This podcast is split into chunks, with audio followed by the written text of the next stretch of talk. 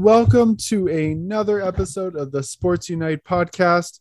This is the most wonderful time of the year. Not only is it becoming warm outside here in North America and typically the uh, northern hemisphere of the world, but that means it's playoff season. The NBA has already started, uh, and hockey, which usually starts first, kept us waiting just ever so slightly. And now it is finally here. We are recording this on day one of the playoffs because, um, well, that's just how the NHL scheduled it. And we got to roll with it. Uh, so we have a plethora of people joining us this week, and we are going to all have it broken down for you with our picks, our analysis, and who we think we will see battling it out for Lord Stanley's Silver Cup. We have Charles joining us back again. Thank you so much for joining. As always, fun to be here. Pleasure and uh, playoff time, baby. Ooh, yeah. We have Kenzie up way up north with the playoff fever that's melting the ice. Odd Oiler fans up here. Ah, it's Oilers fans.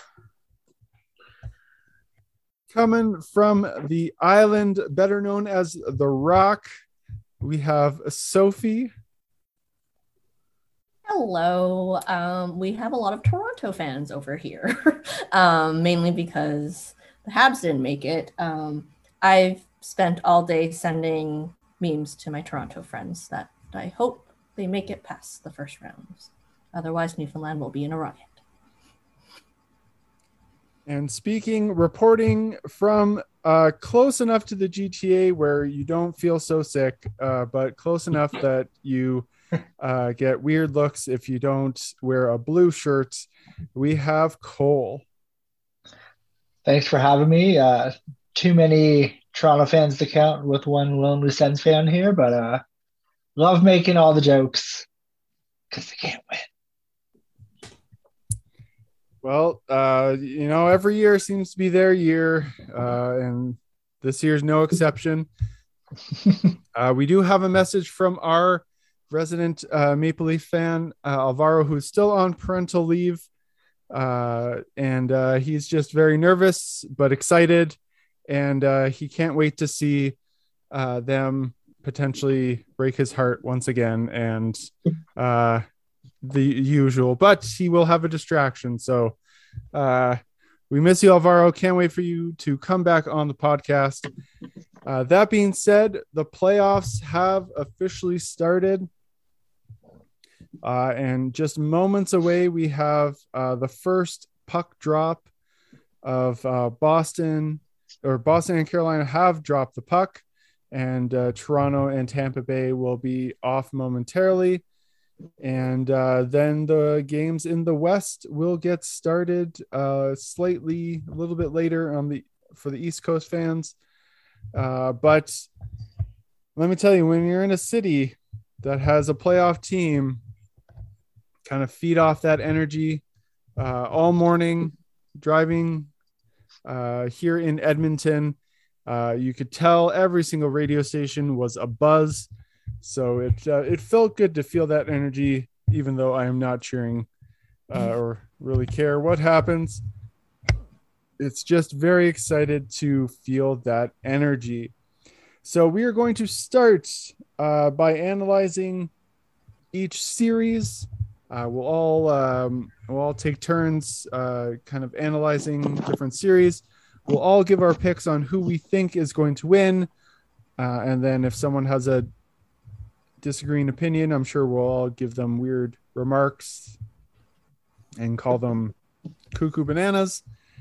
And uh, we are going to make uh, our pick who we think will represent the East and West uh, come the middle of June when some hockey fans won't care anymore and others will be like oh finally i can start watching so uh, shall we start on the east or west coast well might as well start east it's already got a puck drop We'll start on the East, and we will start based on rankings. Siri doesn't understand, but uh, that's okay. Uh, we're going to start with the one versus wild card two, or in this case, the eighth seed, if you will, for uh, those who know hockey. And I'm actually going to take the reins. Uh, we got a new, actually, let's start this off. We have a new Stanley Cup playoffs logo. How do we feel about it? It- Yeah. eh, just eh. I kind of missed the Why old one where you know you had you had the red on the one side for the one conference, the blue on the other side for the other conference. I thought that was pretty classic. Shouldn't have messed with that. Yeah, same thing, just meh. I don't like when people just keep changing things. Um, sometimes it works for the better. Sometimes I feel like something like this, um, keeping it original or just keeping it tied to the past, like with the history, is kind of nice. But I'd say it's just them keeping up with the times. Yeah. You gotta change it every now and then. Sometimes people don't like it, sometimes you don't. Eh. Mostly you change Yeah. things nowadays to get money, but uh, I don't see too many people buying Stanley Cup playoff logo merchandise specifically without another team attached. Uh,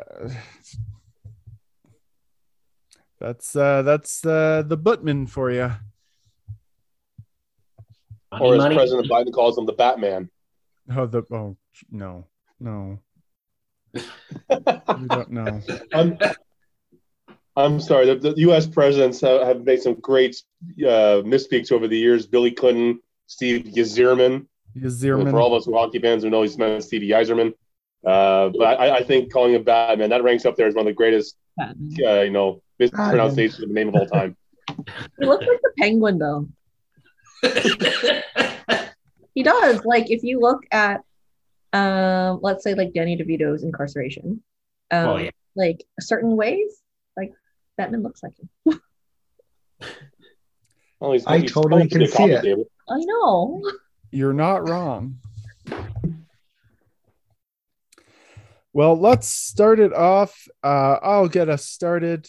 Uh, we have the President Trophy winners, the Florida Panthers. Uh, I don't know if any of us would have uh, guessed that they would have been the top of the league come the end of the season, uh, versus the uh, former Stanley Cup champions just a few seasons ago, the Washington Capitals. Uh, and I don't know if this is the best opponent for Florida or, or it's going to get them jump started. Uh, I think it's going to go either way. Uh, if you're into betting, of course, the Panthers have the odds. I mean, you kind of have to have the odds to be the first uh, season, uh, or the first uh, first team, uh, and it is a, about five games that they're predicting the series goes in the Panthers' favor, whether you uh, believe that or not. Uh, Florida has a high-powered offense. Uh, it's one of the ways that they got to the top. Uh, they're averaging 4.11 goals per game, uh, which uh, put them first in the league. Capitals not too far behind them, 3.29 goals, uh, which was 10th. Uh, not too bad. However, uh, Florida's case, their uh, as their uh, last game proved, they uh, might let in a few too many goals. Now, you could say the last game of the season, no one of importance was playing. Well, they didn't call up their eighth string goaltender. So uh, a little bit of rough way to end the season.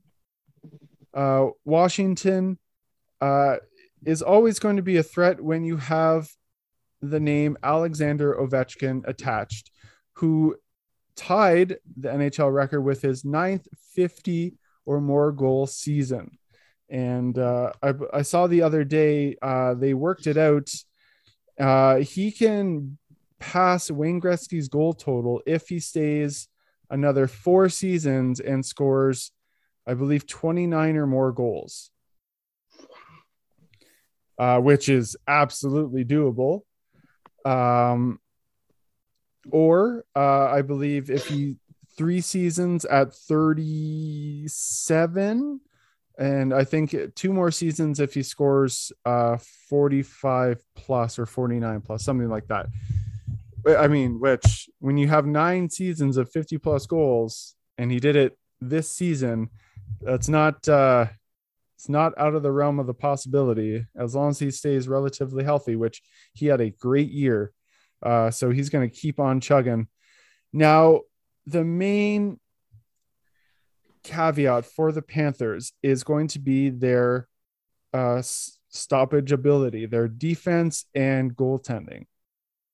We've seen all season their high powered offense is raring to go, first in putting up goals, uh, but they weren't in the first or top three position for uh, goals against.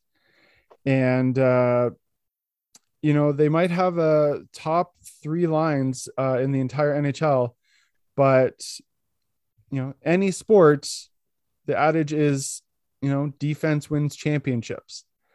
Uh, you know, the Capitals, they have a slightly better defensive scheme, if you will, and they have the experience. That is uh, the major factor that the Panthers don't have is their playoff experience. Take that for what you will. Some series, it's all about the experience, and that's why teams falter. And then in other cases, when that argument is brought up and doesn't seem to bother a team, it kind of quietly goes away and no one talks about it again. So there's no real science when it comes to playoff experience or no playoff experience. Uh, I think what it comes down to is if your team is gelling at the right time, uh, knows how to play with each other. Uh, who cares about playoff experience? Yeah, it might help when you get into rounds three and four. The fatigue, the you know the the travel, the attention you're getting, the probably expectation from your fans does it help that Florida plays down in Florida and they're not the favorite team of Florida? Maybe. Uh, would you say Tampa Bay has slightly more pressure being the two time Stanley Cup champion? Maybe. They don't show it. Uh, but being the President's Trophy winners, you have that curse talk in the background. Although I don't know if anyone in Florida knows that there's a President's Trophy curse. Um, you know, I think Florida is uh, going to come out on top. I think the Betters are right. They have veteran people. They have Jumbo Joe, who already has his playoff beard from 10 years ago, uh, from when the Sharks probably should have been in the finals a lot more. He just kind of kept it. Prepared. He's prepared. Uh, they traded for Claude Giroux, who looks like this is going to be his one stop in Florida and potentially will sign somewhere else next season. But he adds that veteran uh, presence uh, on top of uh, you have Jonathan Huberdeau, you have uh, Sam Reinhart. Uh, you know, it's you have Barkov, of course, leading the charge. Uh, they're just very, very stacked. And while Ovechkin and uh, you have uh, Kuznetsov and uh, their physical play of Tom, uh, Tom you Wilson, that might bruise up the Panthers and uh, that could cause an issue for them maybe in the next round if they get a little bit too banged up if they don't finish the capitals off quickly and don't have that little bit of time to rest that could hinder them going forward because they don't have a tom wilson to quote unquote protect the rough and tough of the playoffs which the panthers aren't used to. Um, now do they come up with a story uh, like in 96 with the rat uh, do they that seems to be when they sh- shine when they have a something to put momentum behind and throw on the ice. Uh, which i don't think uh, we have enough of these days is little plastic objects to throw on the ice though the nhl doesn't really like that these days. Um, i think it's the panthers series to lose. Uh, i think five games is a, a good a good buffer. Uh, but what say you, fine folk of the panel? Oh, I personally wouldn't be surprised to actually see this game, this series end E5 or sooner. Washington has a lot of questions in net. They don't have a Braden Holtby or anyone in the net that's really taken hold and really given them solid goaltending all year long. Uh, if it wasn't for the fact that Columbus and the Islanders sucked so badly, they would have been in trouble making to just make the playoffs. But they, you know, we, we knew weeks ago who was going to be there. But uh, I mean, Florida first team in 26 years, I think it is, since 95, 96, the Penguins to finish the year averaging four goals or more. Yes, regular season doesn't mean much, but that's this is a juggernaut offense that's going to come in there, and you're going to need a red hot goalie to slow them down the, your point, Tom Wilson, yeah, he, he he's going to make some Panthers think twice about going into the corner. Uh, don't forget though, Panthers also picked up Ben Chiarot, so he can throw some hits at Tom Wilson. Um, I actually don't think the Caps are going to win one game in this series. He's hurt. His shoulder is a little banged up. I don't know if he's going to be 100%.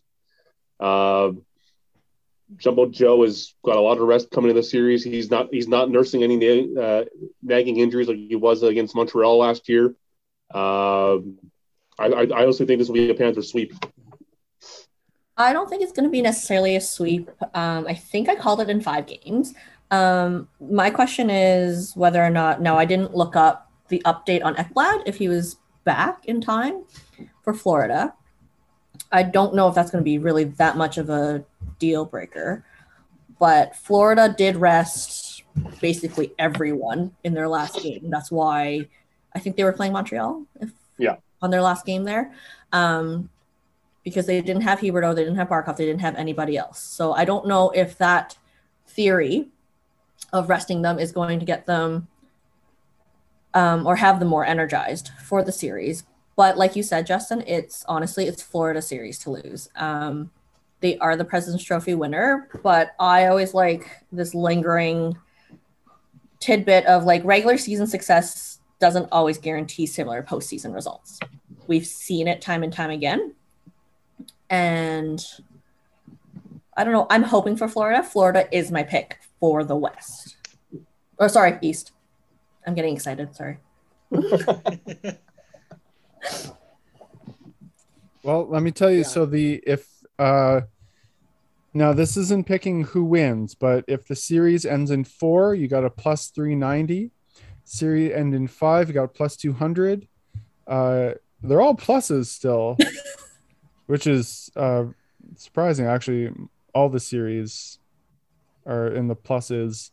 Um, some looking more favorable, but either way, if you you make a bet, you you win some money if you pick the right uh, team uh, for uh, winning a series. Uh, but yeah, uh, five games. Yeah. Can I ask if anyone bet? No, I didn't. I did a twenty dollar hockey pool. That's it. We had a bracket at work, twenty bucks. Yeah. Yeah. Same. It was. Um, I guess you have to go into the hockey pool a bit different. It's a keeper one, so I went. I went Florida strong. I'm backing Bobrovsky. Officer Bobrovsky. One second here, guys. Just one second. Uh, we're about to have puck drop of Tampa Toronto game one.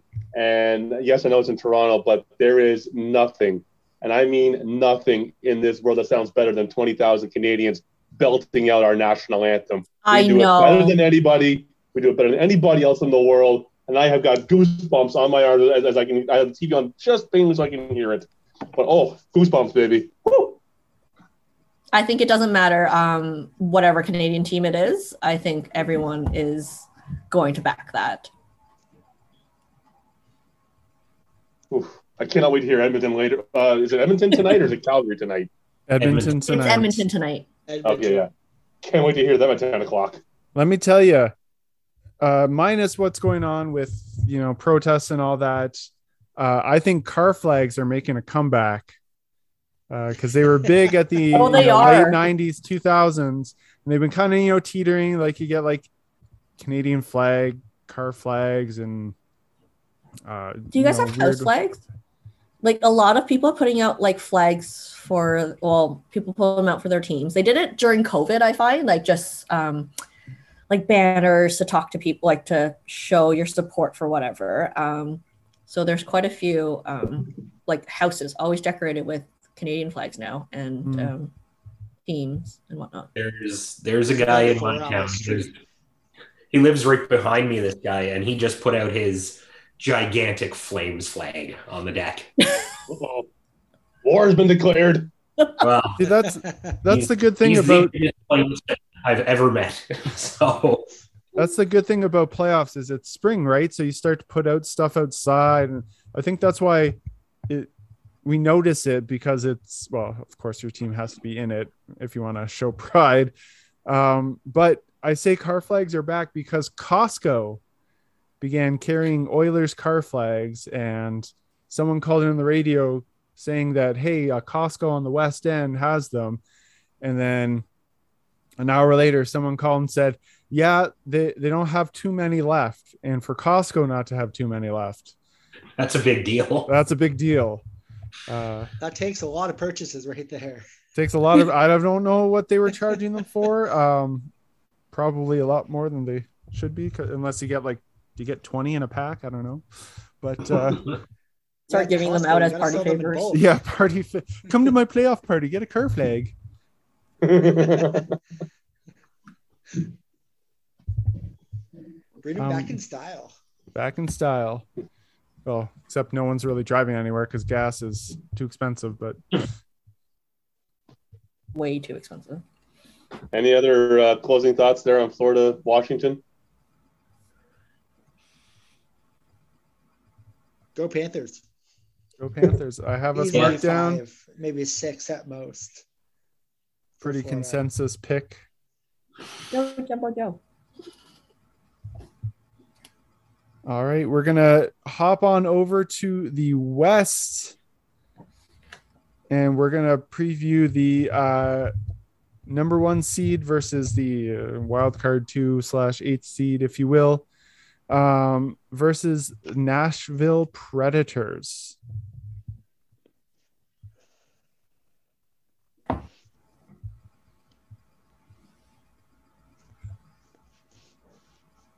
That's mine. We're all just like, who has that one? Yeah, I was like, is that mine? That's mine. Um, all right. Um, Juuse Saros is hurt. He's out at least for game one and game two.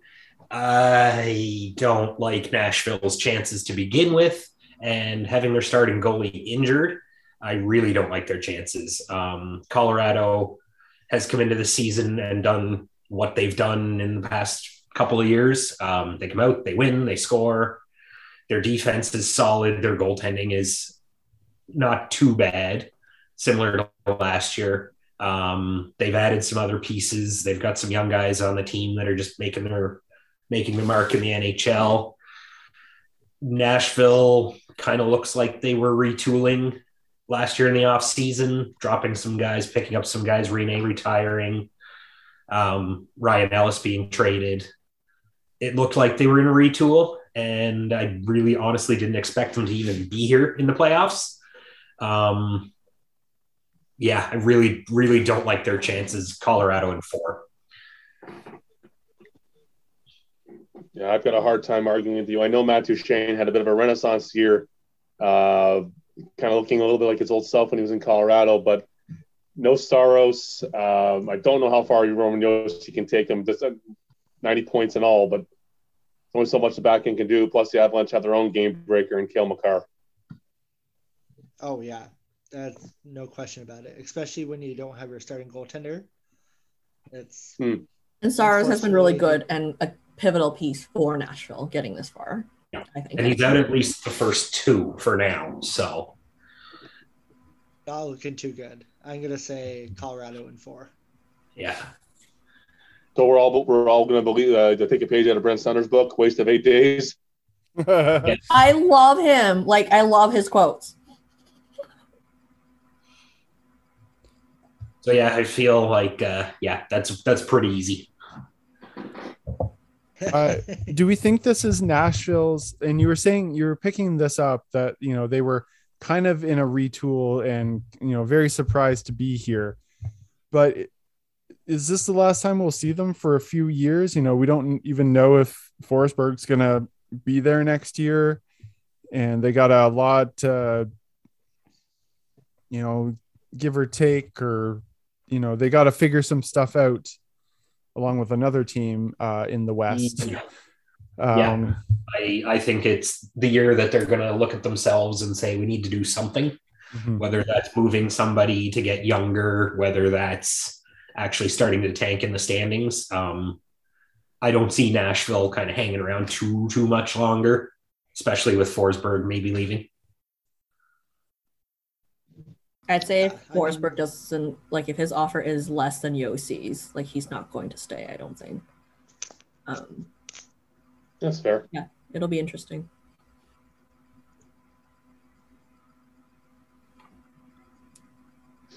I don't I don't know if Colorado will outright sweep Nashville. I, I feel as if Darcy Kuemper, he's one bad goal away from having a bit of a confidence issue. So maybe Nashville gets a game, one like one of the game three, game four at home, but that will be at best five games, I think. With with Saros in, I would have been I would have been prepared to say, hey, Nashville could sneak by them because Colorado has a lot of pressure on it to finally get past round two this They year. do. I think Yeah, so- Colorado almost has like a chip on their shoulder, like MacKinnon. Oh yeah, this- all year long. Yeah.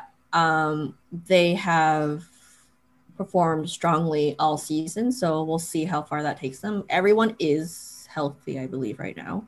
So we'll see how everything goes. And it's kind of interesting because lately, with all the awards kind of getting doled out slowly, the regular season awards, um, all I see is Makar versus Josi, right? They both had extremely, extremely good seasons for defensemen. So really excited to actually watch that series.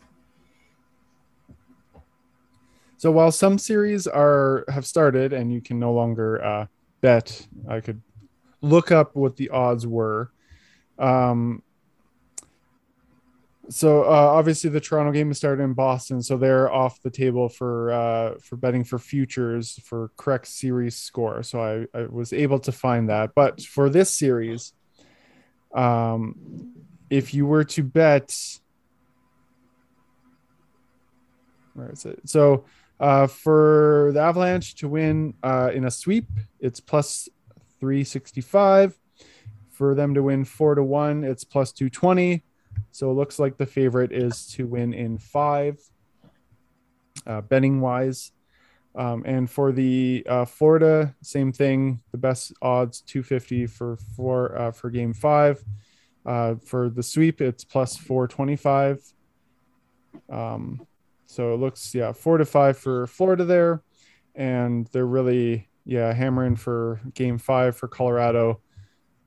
Sweep and game six are pretty much even uh, after that. If you think Nashville is going to win in a sweep, that's plus 2,000. So uh, if you're, uh, yeah, for that one. you only you're want to if you want to bet five dollars, you'd win a hundred and five dollars. If you want to throw away five dollars, then I got one question for everybody here. We know that Nazem Kadri has a checkered playoff pass when it comes to suspensions, and I know he'll probably have to live with that for a lot of the rest of his life. But he's he's working hard this year to try and stay out of trouble. Do you think he stays out of trouble this series?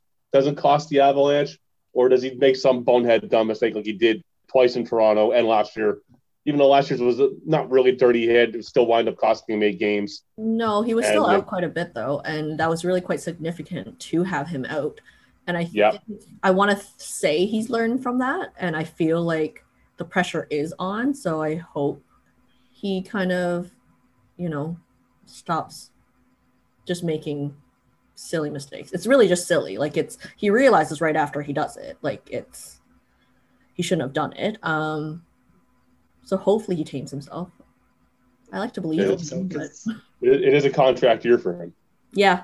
Yeah. So that could be a factor too, right? He could be thinking about that. And since he showed up in Colorado, he's been an absolute weapon for them. Like he's really complete 180 since he was in Toronto. And obviously that has a lot to do with the media itself on him. Um, that last year, for me, I'd say that call was very questionable on giving him eight games, but hopefully he doesn't do anything for uh, this series at least. Yeah, I- I agree with you guys. Hopefully not. But if there's any indication,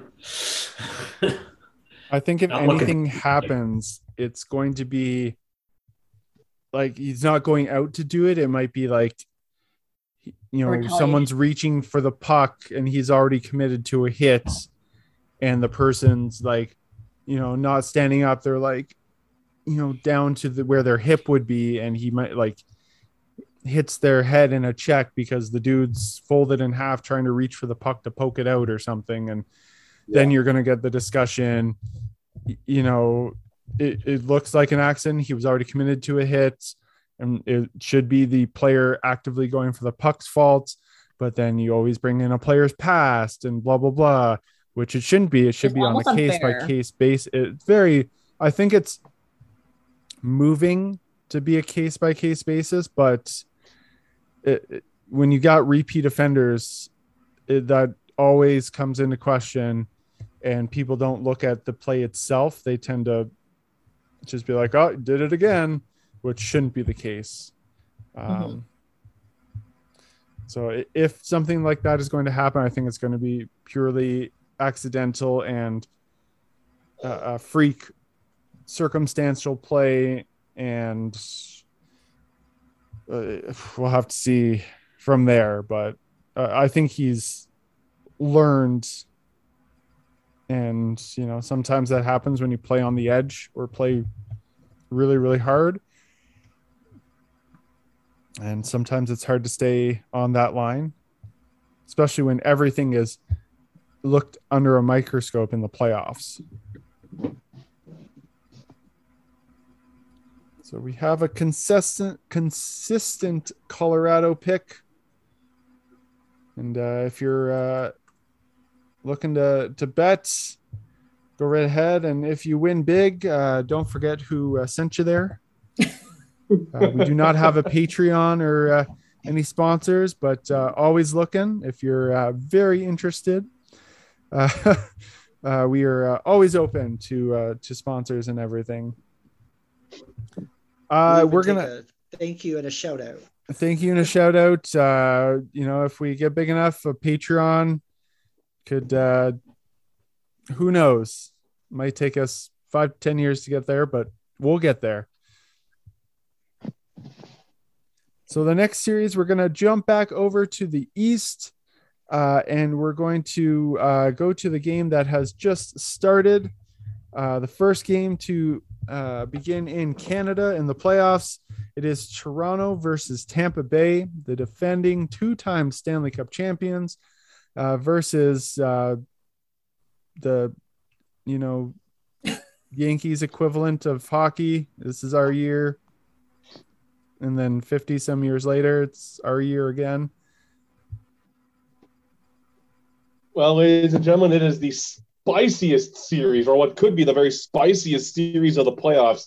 Given you know Toronto's got a lot of playoff history that's negative on it. They haven't won a series in 18 years. Uh, 04 versus Ottawa being the last time. Tampa being the two-time defending Stanley Cup champions, beating out uh, Montreal Canadiens last year in five games for their title. Breaking news: Kyle Clifford just got ejected for a hit from behind in the first period. Um, it is Well, there you boarding go. penalty. He is gone. Season series decided. That's it. Uh, That was a it, it was a it was a clear cheap shot from behind, no question about it. You on the defend this one. Um, and I'm going to get right into it, being how Sheldon Keefe said early on in his media availability on the weekend, you know, he was looking at dressing a heavier lineup, a, a you know, a more physical lineup in anticipation of the, and I quote, violent potential of this series. And that Kyle Clifford had just lived up to what Sheldon Keefe said. So, uh, right off the bat, we got Spice in this series. Uh, you got 20,000 people chanting refuse suck, despite the fact that the rest made the right call here. Uh, Toronto's coming off its best season in team history. Over 100 points. Uh, Auston Matthews setting a franchise record with 60 goals. First guy in 10 years to do it since, you know, his opposite counterpart, Steven Stamkos, here tonight. Uh, he's joined in by Marner, Tavares, Nylander. Uh, Alex Kerfoot is also being elevated up into the top couple of lines uh, to try and give them a little more sandpaper. They're going, as you know, we've said it a few times now, the two-time defending Stanley Cup champions who are back in the picture despite losing their entire third line, which made a huge difference for them last year. Uh, they brought in uh, Hagel from Chicago, Nick Paul from Ottawa. They've still got Alex Killorn, Andre Palat, Brayden Point, who can shift up and down the lineup. Uh, so they're they're good there. Their defense has been actually far more solid than people give them credit for they went through a bit of a swoon late in the season, but they had got everything locked up and had nothing really to play for for a while. So, but they turned it up when they faced off against Carolina, uh, Florida, and Toronto in a three-game stretch. They're scoring 22 goals late in the season, including that 8-1 pounding of the Leafs. Uh, the biggest X factor coming into this one is not actually a player; it's both teams' coaches. Last year, and the year before, I mean, uh, 2020 in the playoff and then the play-in bubble for Toronto versus Columbus, and last year against Montreal, Sheldon Keefe did not adjust fast enough. He didn't adjust his lineup and his lines and his tactics to counter what the opposition was doing fast enough. And by the time he did, it didn't make a difference. And he is going against the master of tactics and the master of strategy in Jon Cooper. He is widely regarded as the best in the in, in the industry today at adjusting tactics on the fly. Um, now, but the reason why was when you asked me why is Jon Cooper an X factor, Tampa's never seen Toronto in the playoffs. They barely play them in the regular season three, or four times a year, so they don't really know each other. They, they knew the Islanders last year. They played them two years in a row in the playoffs. They know a bunch of the other teams that they see regularly. So he's got to get used to how Toronto does things and adjust on his fly. And can obviously Sheldon Keefe do move, counter move in a chess match with him. Uh, I think whoever, whichever coach can really adjust on the fly fastest will actually lead their team to victory. The Leafs God, question marks abound throughout them. Can this team finally shake the playoff curse? Can they get out of the first round for the first time since 04? Is Jack Campbell going to give them the goaltending that they need to get past a, a juggernaut like the, the Lightning? Um, I mean, you know what you're going to get from Andrei Vasilevskiy in Tampa's net. You know Victor Hedman. You know Zach Bogosian. Ryan McDonagh, Cal Foote, the whole defensive corps is solid one through six. Well, Toronto has got some question marks outside of Morgan Rielly. Jake Muzzin, if he plays, is not going to be 100%, not even close. Uh, yes, getting Mark Giordano has helped solidify when you when, when you get him playing with TJ Brodie, But beyond that, there there is some weakness to the Leafs defense. So you got to look at it here as to how the Leafs can hold off Stamkos, Kucherov, Point, Palat, go on and on and on. Uh, I've got. Can, I, can I, give a Can I give a spoiler to that? They can't. Sure. Fair enough. Uh, well, as it stands right now, though, that five minute penalty still has a minute and a half left, and Toronto's had the two best chances on, including hitting the post. Uh, so right now, the Leafs are being buoyed by 20,000 people, and they're feeding off that adrenaline. So good on Toronto for their start. They're halfway through the first. It's still 0 0. Uh, you know, maybe I should get a job with sports now. Who knows? Um, so, as far as taking down who's going to win this series, it's been pretty clear. We've all talked about it in previous podcast episodes. We don't have much of a love for the Leafs. Do the Leafs have what it takes to upset Toronto? Sorry, do the wow. Do the Leafs have what it takes to upset to take Tampa? Yeah, they could but it's a long shot. I've got Tampa taking this in six games, guys. I have Tampa in seven. I think that honestly, if Toronto somehow just beats Tampa, and they go on and they meet whoever after and they end up losing, they just get past the first round, it'll feel like they won the Stanley Cup. Mhm. Like it'll just feel good enough for them. And that'll almost take like a little bit of heat off of them, just like a little bit. But I think Tampa in the Wow. it, what If we were betting, the Leafs are favored. I don't know if that's just because uh, because they were ranked higher, but uh, the Lightning are plus a hundred uh, to win the series. So if you bet five dollars, you'd win ten. Oh man, I w- I can't bet on the Leafs though. I didn't even pick Matthews today. no, Like- but it is. It does look like it's favored. The odds are the same to, for six or seven games. for six Uh, or seven. six or seven. That's the if you bet on the the length of the series. Okay, yeah. I just think like um I think Tampa becomes a different type of team once playoffs start. I think all of them just turn they dial it in. Um you have playoff Kucherov coming. Um you have all the other players. It's they're almost running the high of back to back and like can they do a three-peat? Can they? Um and I think the energy is going to bring that there and I think it's not going to be easy for Tampa. Like I do think Toronto is going to put up a good fight. They're not going to make it easy. Um, but I say Tampa in seven. Well, Tampa Tampa did unfortunately fail to capitalize on a five minute power play, and Kucherov just took a very bad frustration penalty. So uh, when, when the game returns, Toronto will head to the power play for the first time. Although, if I'm the Leafs, I do not want to mess with Tampa's power play too often. Yeah, they managed to kill off seven minutes of power play time so far. Tampa coming into this game tonight was riding nearly 50% success their last eight games of the regular season. And like you said, I think the last time that, well, like it's going to be violent. Um, it's going to be gritty. Um, I think the last time they met, there was all like close to 200 penalty minutes for the two teams. So that's how much it's going to be coming out, and it's going to be a good series, like regardless. Absolutely. The question will always be though, can Jack Campbell sustain it? Is what happens like during the regular season. He's been injured for quite a bit. What happens then? Toronto's backups have been very lackluster all season. So And Mrazek, I don't think Mrazek is even going to be able to play much. It's going to be the third stringer who's really backing him up right now. Yeah. Definitely Tampa in seven. The the longer it goes before like the longer it takes Toronto to score a goal, the longer it takes them to win a game in the series, the more the questions and the pressure will mount on the Leafs, and then you're going to see if they crack. Um, I know there's been a lot of talk. Uh, I, I work with a lot of Leaf fans, unfortunately for me. Um, so I was talking with them actually over the weekend uh, during at the store, and it really comes down to this is the last kick for this core. If they can't get past the first round, uh, one of Marner, Nylander, Tavares is going to be shipped out, and a lot of people have been saying Marner just because you know of how much cap room he takes up for how little he's produced in the postseason. I'd say the same about Tavares, but he's captain, and I don't see them shipping out the captain. No, Tavares isn't leaving, and for a while it was Nylander, and then for some reason something switched. I don't. I would keep Marner over Nylander. I, I don't. I've never Yes, been. Nylander, that would go. I, I don't. I don't know. I don't see the the big hype on Nylander compared to Marner, but Uh, Nylander, I think, has a better shot. Marner's faster, but look at Marner last year in the playoffs. Carey Price was in his head. He passed up so many chances to shoot. well, that's true. But Marner kind of rebounded this this season.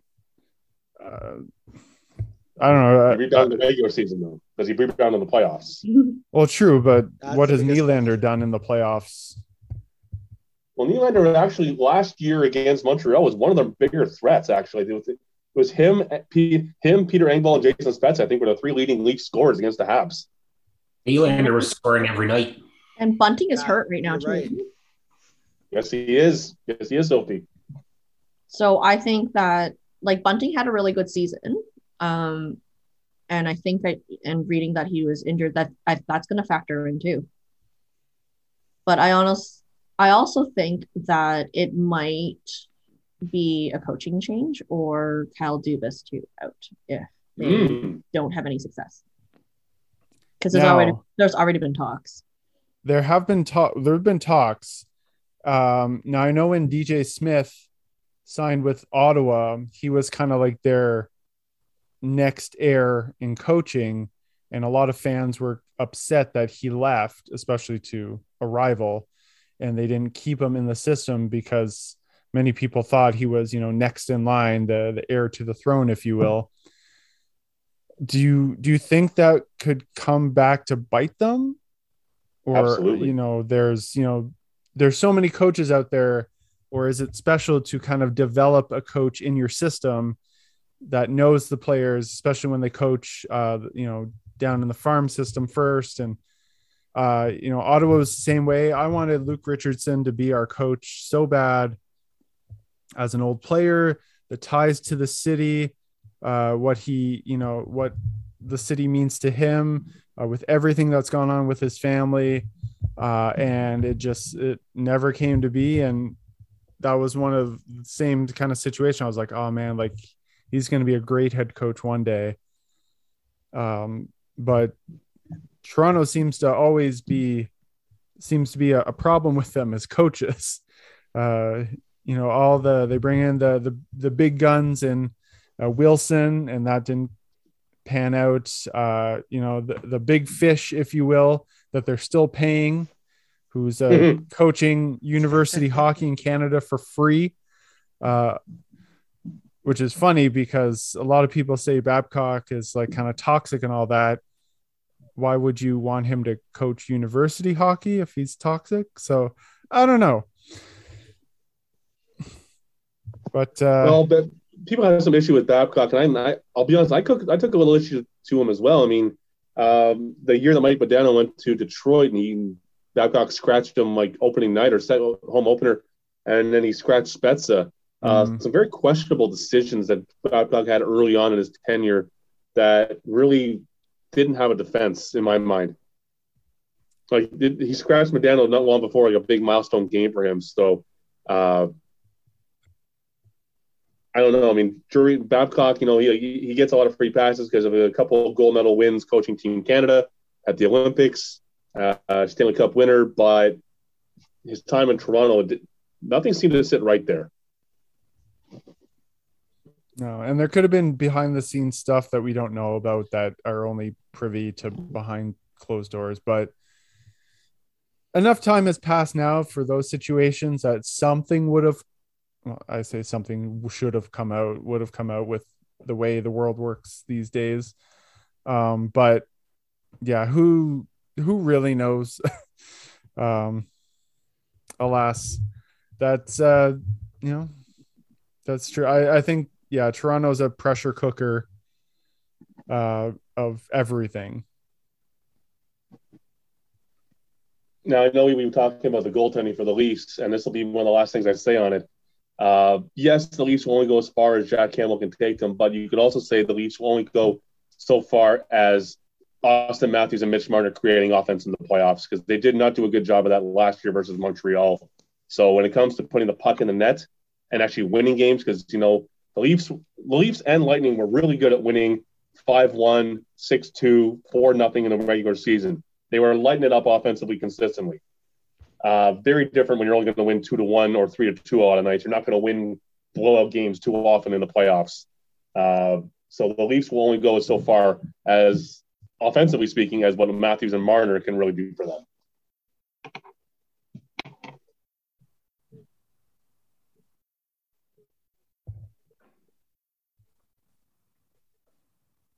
That's true, and uh, only time will tell if uh, uh, Pat Maroon can go for four in a row.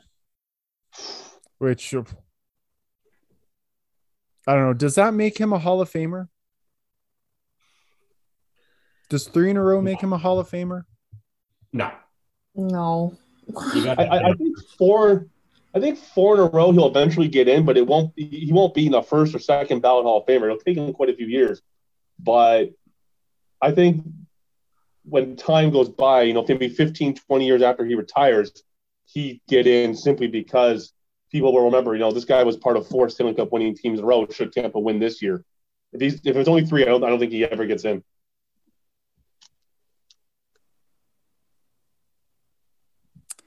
If he had better numbers for me, then yes. But he doesn't have the numbers. He's not known for that, other than the penalty man. I just I don't. You you look at some of the guys that have zero cups that are in the Hall of Fame. They've got the numbers. So you got to have the numbers, in my opinion. That's true. The numbers uh, numbers don't lie, and they uh, also mean a lot. So, are we all in consensus that Tampa takes this? Or is there anyone taking Toronto? No. I I say Tampa takes it, but I think this is the only one of only two series where the non, even though the Leafs are the higher seed, I, I am going to call them the underdog, and I think this is the one one one of the only two times where we'll see an upset as possible. Mm.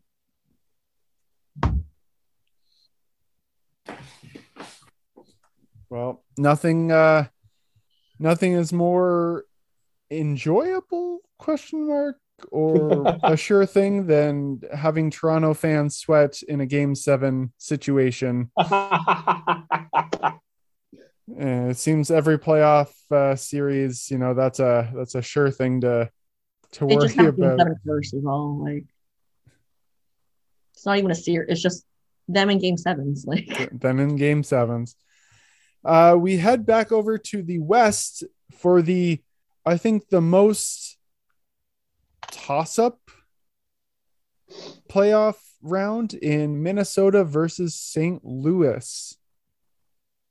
What are you tired of hearing my voice already? You want to hear it again, Justin? Uh, that- I just want you to talk as much as possible, Charles. I love you too, buddy. All right, so I we, we just came off talking about probably the spiciest and most anticipated first round series in Toronto, Tampa, and this is definitely going to be the one that I can say um, this is a pick'em series when it comes to St. Louis, Minnesota.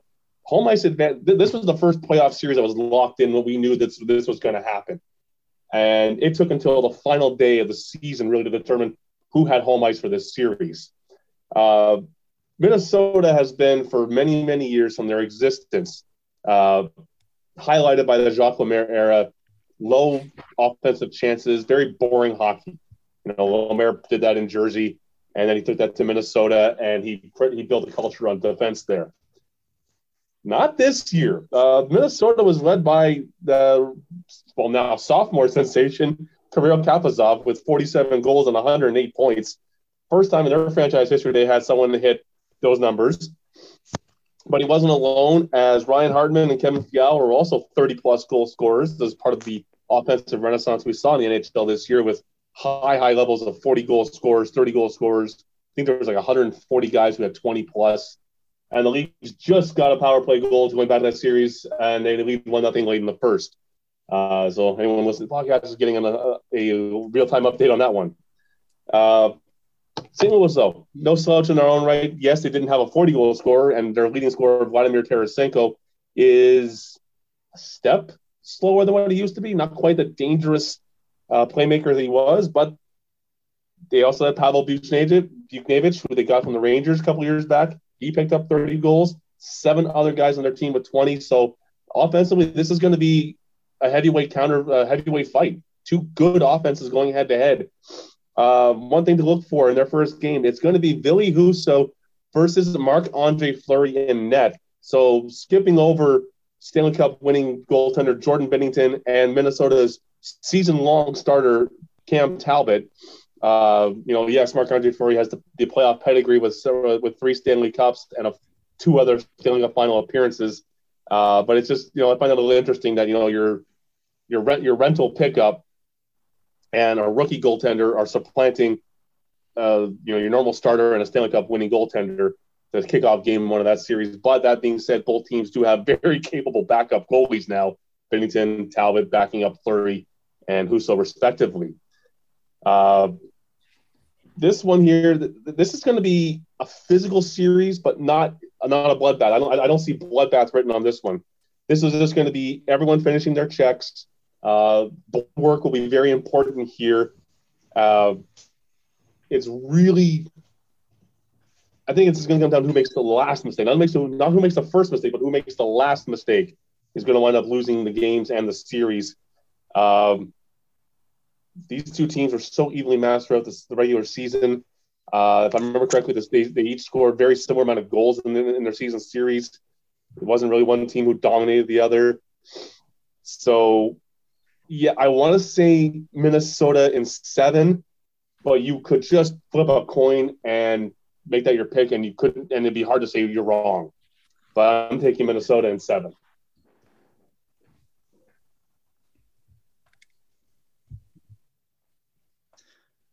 I feel like with that series, like it's such a toss up, like you said, Charles. Like it really could go either way. I'm definitely going Minnesota in seven, but I feel like it, like that series definitely could go seven, which is just kind of so surprising because they're just so evenly matched. That one's I mean, definitely going to go either way. Playoffs, but I think Minnesota in seven is a good um, is a good prediction. I uh, will go against the group here. I've got St. Louis in seven. Just because it was a toss up, I basically flipped a coin. And That's how wanted I a different one. Well, you know what? It's Like, like I said, though, you, you you can't argue saying, what do you think in St. Louis? It could just as very well easily be St. Louis in seven. Uh, They still they still have quite a few guys on a team who won the Stanley Cup with them in 2019. So they've got the experience there. They've, they've got a few guys with the experience for no Minnesota. Yeah, they've got Marc Andre Fleury, so you know, but they don't have much else in terms of playoff pedigree there. So does that No. playoff pedigree, which we talked about it earlier, does the playoff pedigree wind up being a difference maker if the series gets later and later? I think it just depends of Minnesota's um, key players like Krizov and Hartman and Fiala. If they show up playing how they did the regular season, which is pretty consistent, then it's evenly matched, I think, to St. Louis because you got Perron, you have Barbashev, Buchnevich, um, even Ryan O'Reilly still kicking there. Like you still got a fair base there. So honestly, it's going to be a good even series. Like it's not going to be lopsided, I don't think. I do agree that it's going seven. That I do agree with. Yeah. I'll be shocked if it like even if it goes six or seven, that won't surprise me. If it goes only four or five, that will actually be a shocker to me. Big time. That'll bust my bracket. I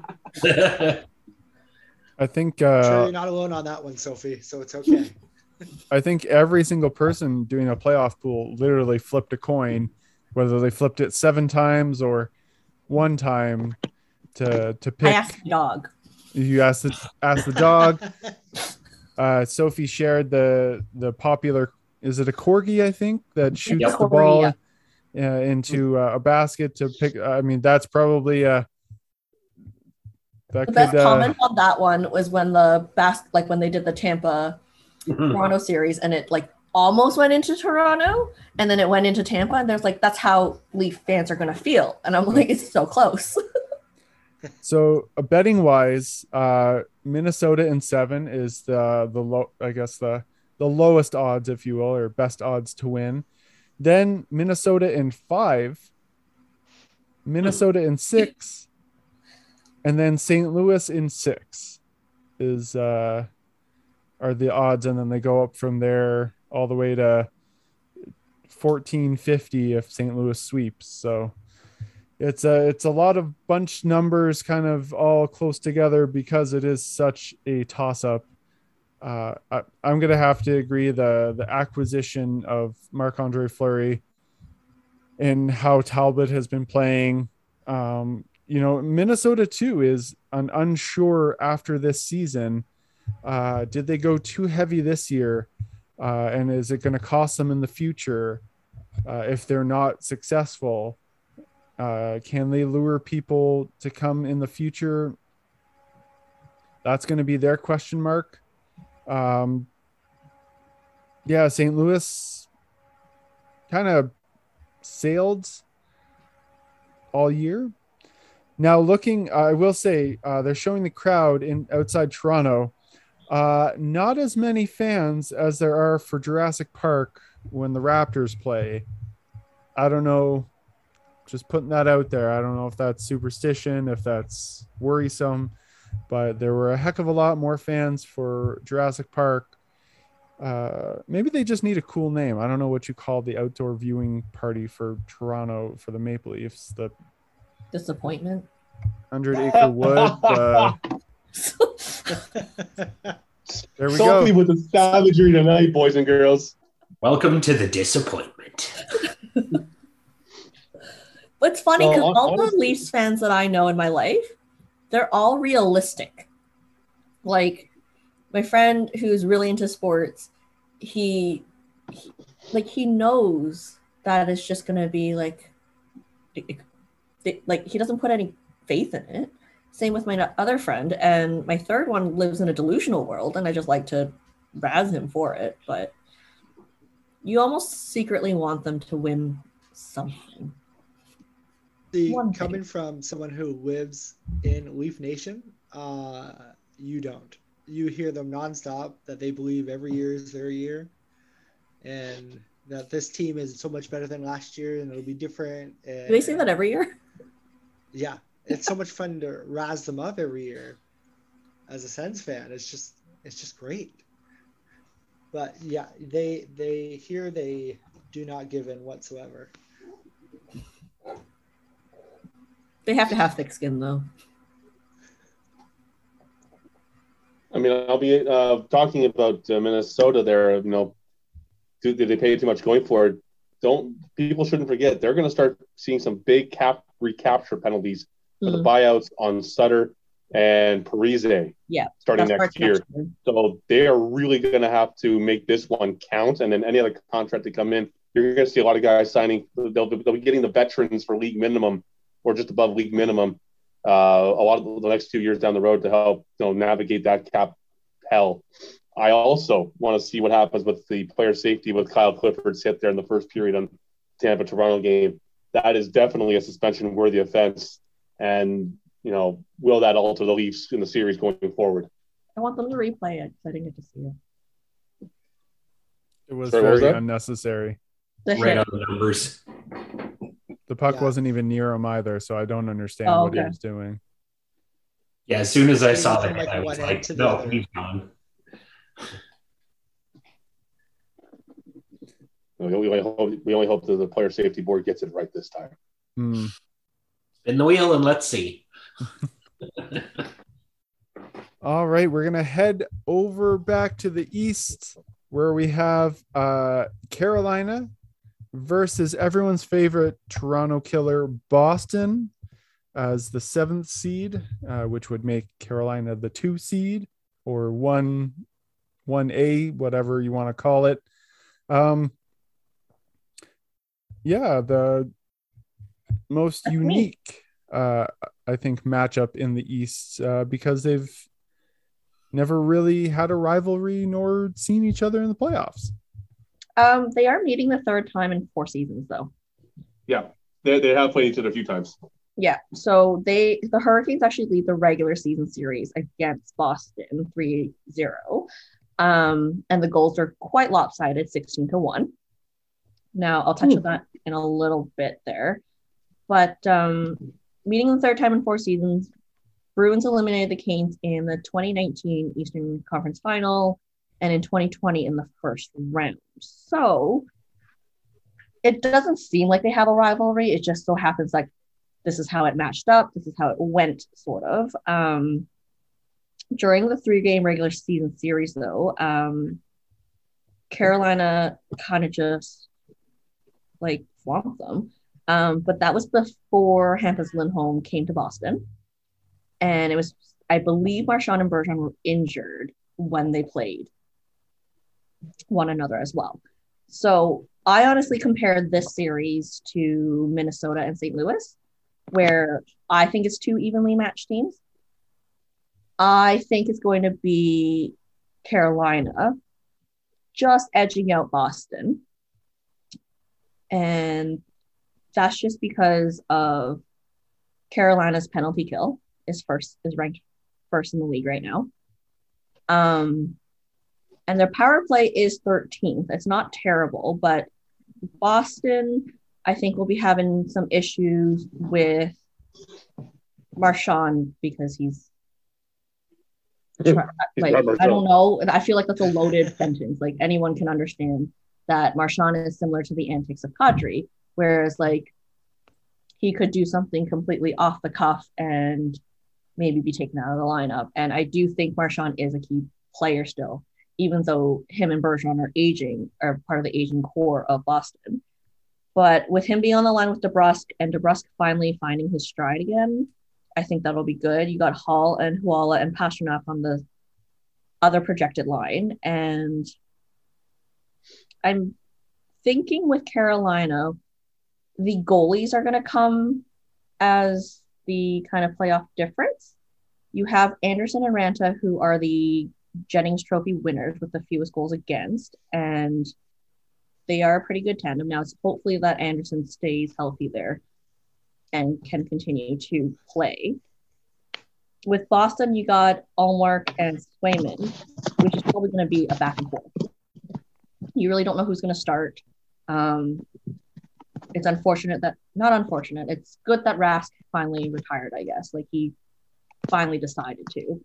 Um, but I think it's going to be Carolina's to take. Probably in six. I'm going to call Carolina in six. Now, um, Andersen got hurt late in the season. Did he actually, you know, is he actually starting tonight? As I don't see his name in the lineup roster. It's Raanta as a I starting don't- goaltender. Tonight. I don't I think think he Andersen's out. I think Andersen's out for game one and two. Yeah. Similar to Saros. Uh, in that case, um, sorry, Sophie, I'm, I, I- I've got to go Boston on this one. As much as I love Carolina, and I, I- I've got to take Boston here in uh, six games. That's not a bad um, prediction, though. I just think where Carolina takes it is Svechnikov, Aho, Trocheck, Teravainen, all all the players. If they can perform like they did in the regular season, they will be fine. Boston is almost like the aged veteran coming in. Like they've always been in the playoffs. They know how it's done. Um, they'll definitely give like a good battle and a good series, I think, against Carolina. But I think honestly, adding DeAngelo, like he's fit in well in Carolina after leaving New York. And you got Martinook, you got. I'm not even going to try to pronounce his name. Had it earlier. Uh, Niederreiter.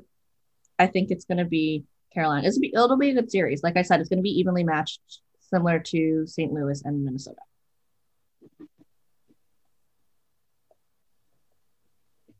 Mm. I, I kind of like the fact also. I, I think there's one player we kind of forgot, and it's not like he's going to be a, a game breaker, but he will make the third line better. Is Nicky Foligno in Boston on the third line? Yes, and I think he's projected to play with Lazar as well. So that'll be Oh, sh- shout out Ottawa, former Ottawa Senator Curtis Yeah. Lazar. there. You go, Justin. Those Uh, are just the projected lines. I I mean, earlier in the season, it would have been Carolina, I think, hands down the way they were going. Kind of cooled off a little bit, but I'm with Sophie. I I think Carolina just has too much too much to offer versus Boston. Uh, you know, Boston has some weapons clearly, and they constantly find a way to be in the playoffs and be in the conversation. Um, but they're they're starting to to not be in that conversation as much as they used to. So uh, I don't know. Uh, I think it's it's Carolina. Uh, yeah, in six or seven, I, I wouldn't be surprised if it won seven. I feel like with Boston's core, they're kind of always the team that will end up in the playoffs as long as they have them.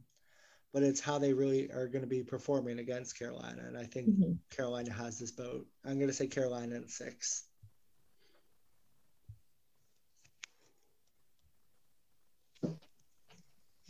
Well, Carolina didn't didn't now this was quite a few years ago, but didn't they actually knock off the Bruins like 2009, 2010 uh, when they were an upstart team?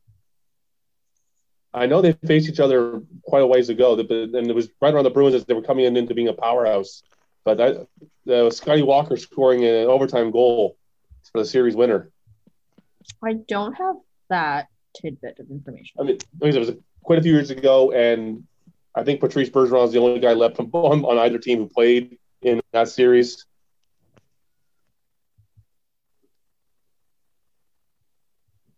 Do we also think Bergeron's time is almost coming up too? No, actually, uh, health willing, I think he's still got four or five years left in him. He is a model of consistency. He's he just got he, as long as he doesn't take any big hits that, that mess up his shoulder or give him a concussion. I, I, I see him going until he's 40, 41. He plays such a good defensive style that even if his offensive production dips, he can move down the lineup to a second or third line and still be effective with the with his defense. And like, if he leaves, who's going to win the Selke? He's just always going to get it. Do they change the name of the trophy? I mean, been in like in the top three for votes in the like last however many years, and they Yeah. all just say like it's his trophy to lose at this point.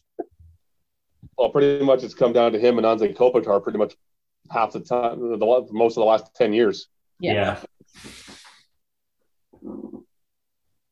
Imagine Bergeron being a trade deadline acquisition. I mean, such thoughts was were unthinkable five, six years ago. But someone's going to pick him up, and he's going to be their, their third line center, and he'll be the difference maker on, on another Stanley Cup champion some in the next year or two. Watch that; that'll happen. Do you see him leaving though? Like there, there, you know, there are certain players that, that I think just he's one of those Boston for like like he's gonna be he's gonna retire Bruins. Like Yeah. he's won a cup. Well, it- he he doesn't. If the Bruins start to blow things up a little bit, I think that like, he'll stay on. Then he'll, you know, he'll walk. He'll he'll get traded just for some assets, win a cup somewhere, and then sign a like a one day contract and retire as a Bruin. Oh yeah, kinda- they do what- that. They seem to do that a lot now. I You- also didn't see Drew leaving the Flyers, so Do you think there are players where they go to and they're like, listen, like we know you want to retire, blah blah blah, but do you want to help us in our future and get us a first round pick or get us assets? We'll sign you to a one day contract when you want to retire. Like, how many of those types of conversations do you think teams have with those types of players? way more than we probably realize.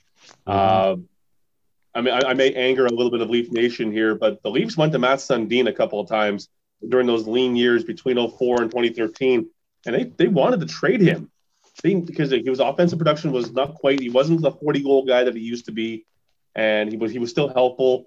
They wanted to they, they wanted to see would he would he be traded? Would he be would he be okay being traded so they could you know recoup and get a bit of a rebuild going sooner? He wouldn't budge. He didn't go anywhere. He didn't want to leave Toronto. Eventually, you know, sat out half a season, played for Vancouver half a year, um, which didn't pan out very well. Um, Ottawa did that with quite a few of their players: Mike Fisher, Antoine Vermette. Um, you know, a, a lot of the big role players they had. Um, Rick Nash a couple of times throughout his career. Um, it, that's hap- that conversation happens more than we probably want to admit, or, or even like want to like, admit privately to ourselves. I guarantee that conversation happened with Montreal and Carey Price and Brendan Gallagher. yes, Yeah. definitely.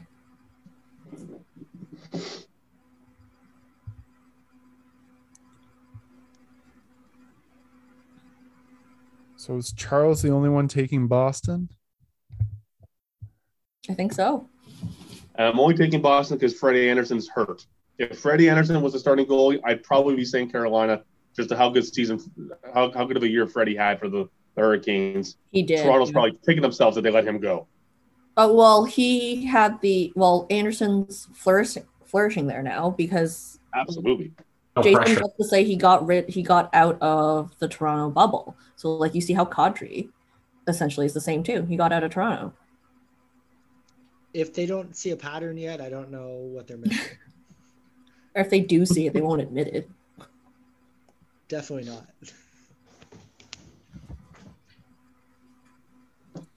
Well, we'll head back to the West for the 1A seed Calgary versus the thanks for coming out Dallas Stars as the seventh seed. The boring to watch Dallas. Uh, Um, this one's mine. And honestly, the best thing I heard about the Calgary Flames leading into this series was from a friend of mine.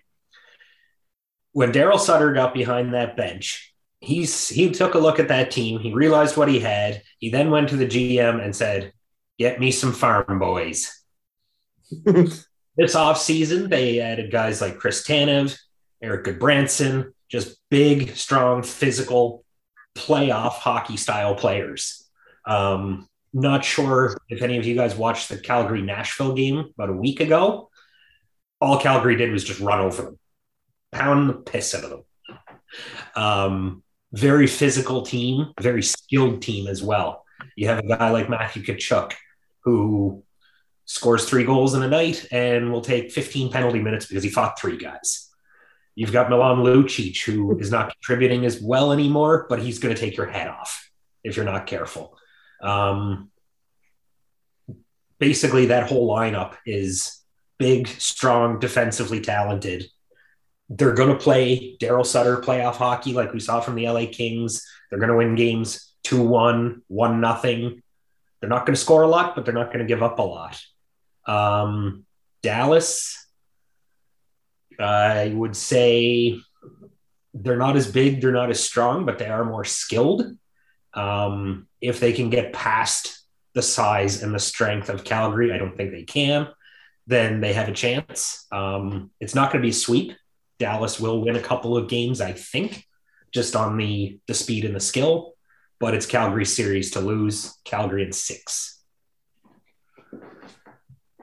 Oh, I definitely agree with you, Kenzie, that it's Calgary's series to lose. Um, I mean, the only player on Calgary who isn't built for Daryl Sutter is Johnny Gaudreau. Uh, so, kind of little Johnny hockey. Oh, fuck. Um, but geez, like what a season he had too. Um, I think Dallas is gonna actually realize it's time to move off of Jamie Benn and Tyler Seguin. They have played, they, they, they have been worn out, injuries. Uh, I do not remember the last time either one of them played a full 82 game schedule. Uh, they usually wind up getting beat up and missing a few weeks each. Mhm. Uh, while I, I agree that they won't sweep them, I think Dallas will take one overtime game. Then they'll, they'll, they'll be like they'll like a to use an old one, a pesky send mentality, and they'll win one game. It's a, it's Calgary in five because they will run right over the Dallas Stars. Mhm. Their It's funny though, because is so superior. Dallas made it to the final. What the I guess the bubble year, but that was a Yeah. different year too. Um, you got Pavelski there though. That adds a little bit. Um, but yeah, Benn and Seguin aren't um their names aren't brought up in the conversation as relevant players anymore. And they're not as physical either. They are big and strong, but they're not physical because of the injuries. They're not the same. They're not the same. They've lost. I see that. They, I think they've lost a step. I'm just here for the Ooh, is anyone quotes. watching the sorry? Is anyone watching the Tampa game right now? Yes.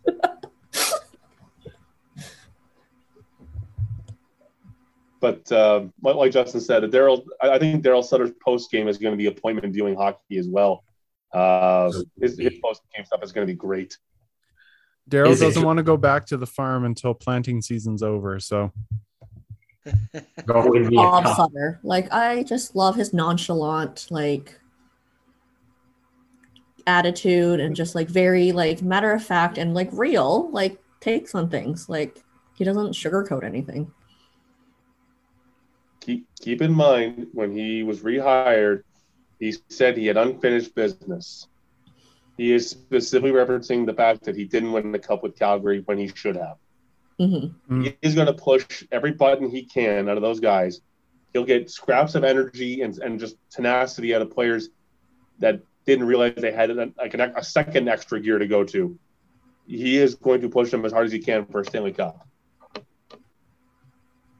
I think Calgary did really well this year, and their players, like with adding Toffoli and bringing in Jan Mark and just having Mangiapane there, Lindholm, it's gonna be, it's gonna be good. Yeah. Just adding those little key pieces of such a huge difference compared to last year. I think that I think Calle Jarnkrok and uh, Tyler Toffoli were at the time sneaky additions to make that team even deeper than it already was. Yeah, because Toffoli happened early, way Yeah. before the tra- trade deadline, and just um and he scored right away, and he just found his he found his fit in the team right away. Like not every once someone gets traded, they're not going to find their fit right away, and he seemed to fit in perfectly with Calgary and finding his spot. So Yeah, it's. I I really pity the winner of the Edmonton LA series. I don't. just don't. All right, we're gonna head over back to the east for the last matchup, uh, the one, the most intriguing one, uh, because it's going to be, I think, a battle and a half. Uh, very excited for this series, which I was when it became official. I was kind of surprised how excited I was that this was happening. Not that I'm invested in either team. I just think it's going to be a very good series. We have New York the upstart New York Rangers versus the veteran presence Pittsburgh Penguins.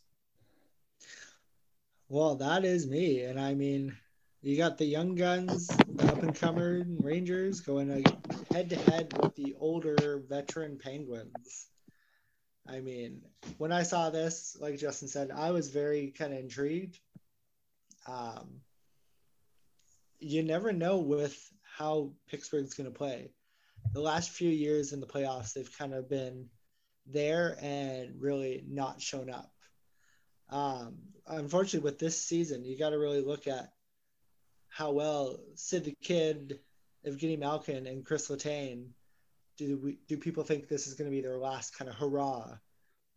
They're getting very up there in age. In the last few years in the playoffs, they've you've really kind of seen the downfall in them. Not saying they're not great players because they absolutely are, and they've shown it with the cups and the wins and everything. But I I don't know. I think the Rangers might have it this year. I mean, you got their goaltender Igor Shesterkin.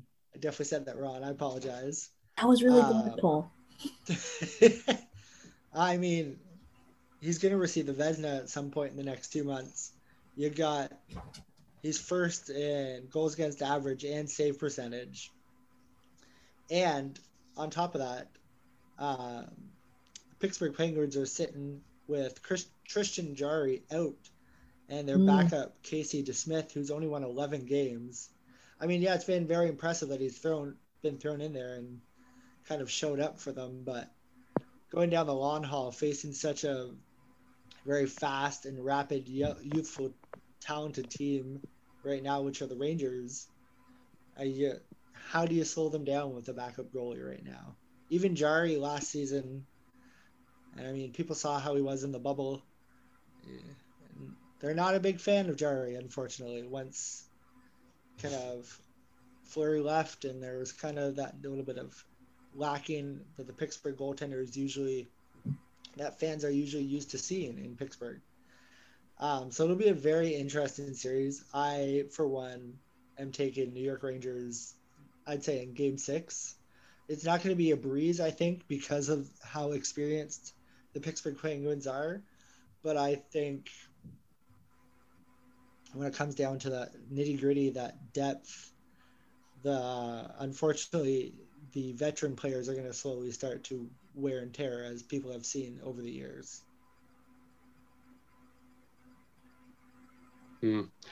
Well, definitely, you know, Sid. I'm not sure can we call him the kid anymore. He is, you know, he's uh, getting up there. He's going to be what 35, 36 this year, and then in the summer. So you know, he and he's he's been playing now 17 years. Um, and outside of his first year, this is they, they made the playoffs every year except for his rookie year.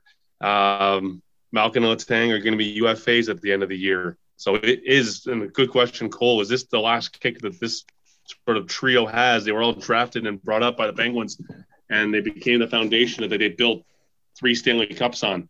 Um, definitely without Tristan Jarry, I don't see this being a series the Penguins can win. Casey DeSmith just doesn't inspire the confidence in me that he can go and beat a team like the Rangers, who are very deep. And I think we actually have to almost owe the Rangers an apology because during the uh, trade deadline show, we talked about how the I asked the question, and then I think Sophie, you were very adamant that the Rangers' uh, acquisitions weren't going to improve them enough, and Yeah, the did. Rangers really I definitely. the. Rangers really got good. Like the Rangers really have played great hockey the last couple of months. So I think we all owe the Rangers an apology for uh, how we underestimated them. Um, hard to count Sid and Malkin out, just their creativity and how they've been, you know, they've been there, they've done that, they've won pretty much everything that they possibly can, including multiple Stanley Cups. But I got to say, Rangers, and this one, while it won't, no game is going to be a breeze. Overall, they're just too deep. Their goaltending is better. Letang may be a stud for them on the blue line, but he's getting old, and Adam Fox is way younger and just as much of a stud as Letang. I've got Rangers in five. Yeah. It's hard to want to say that core is gonna like not be able to hang in there, but unfortunately, with how quick they are, I mean, you got Panarin, Kreider, Zibanejad, like they're so Lafreniere, and so fast. No. Lafreniere, you, yeah, you name Capo it. Kakko. Unfortunately, they got them.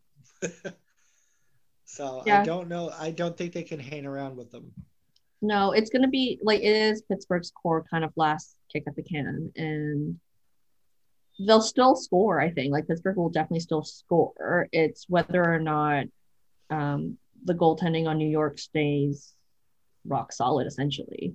Um, and we'll see. I don't know if Jarry is projected to be back or when he is, but it's Smith didn't in the first game.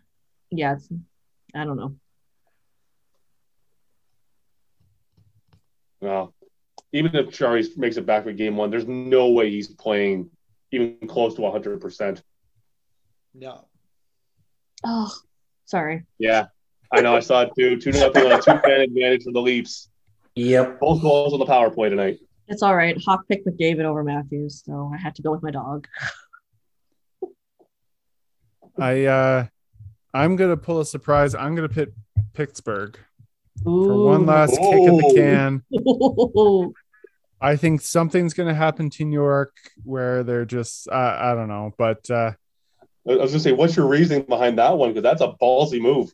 uh uh, I think something is going to wake up Pittsburgh. And like you said, one last kick at the can, because I don't think they'll be um, back. If they do, they'll be like a wild card next year.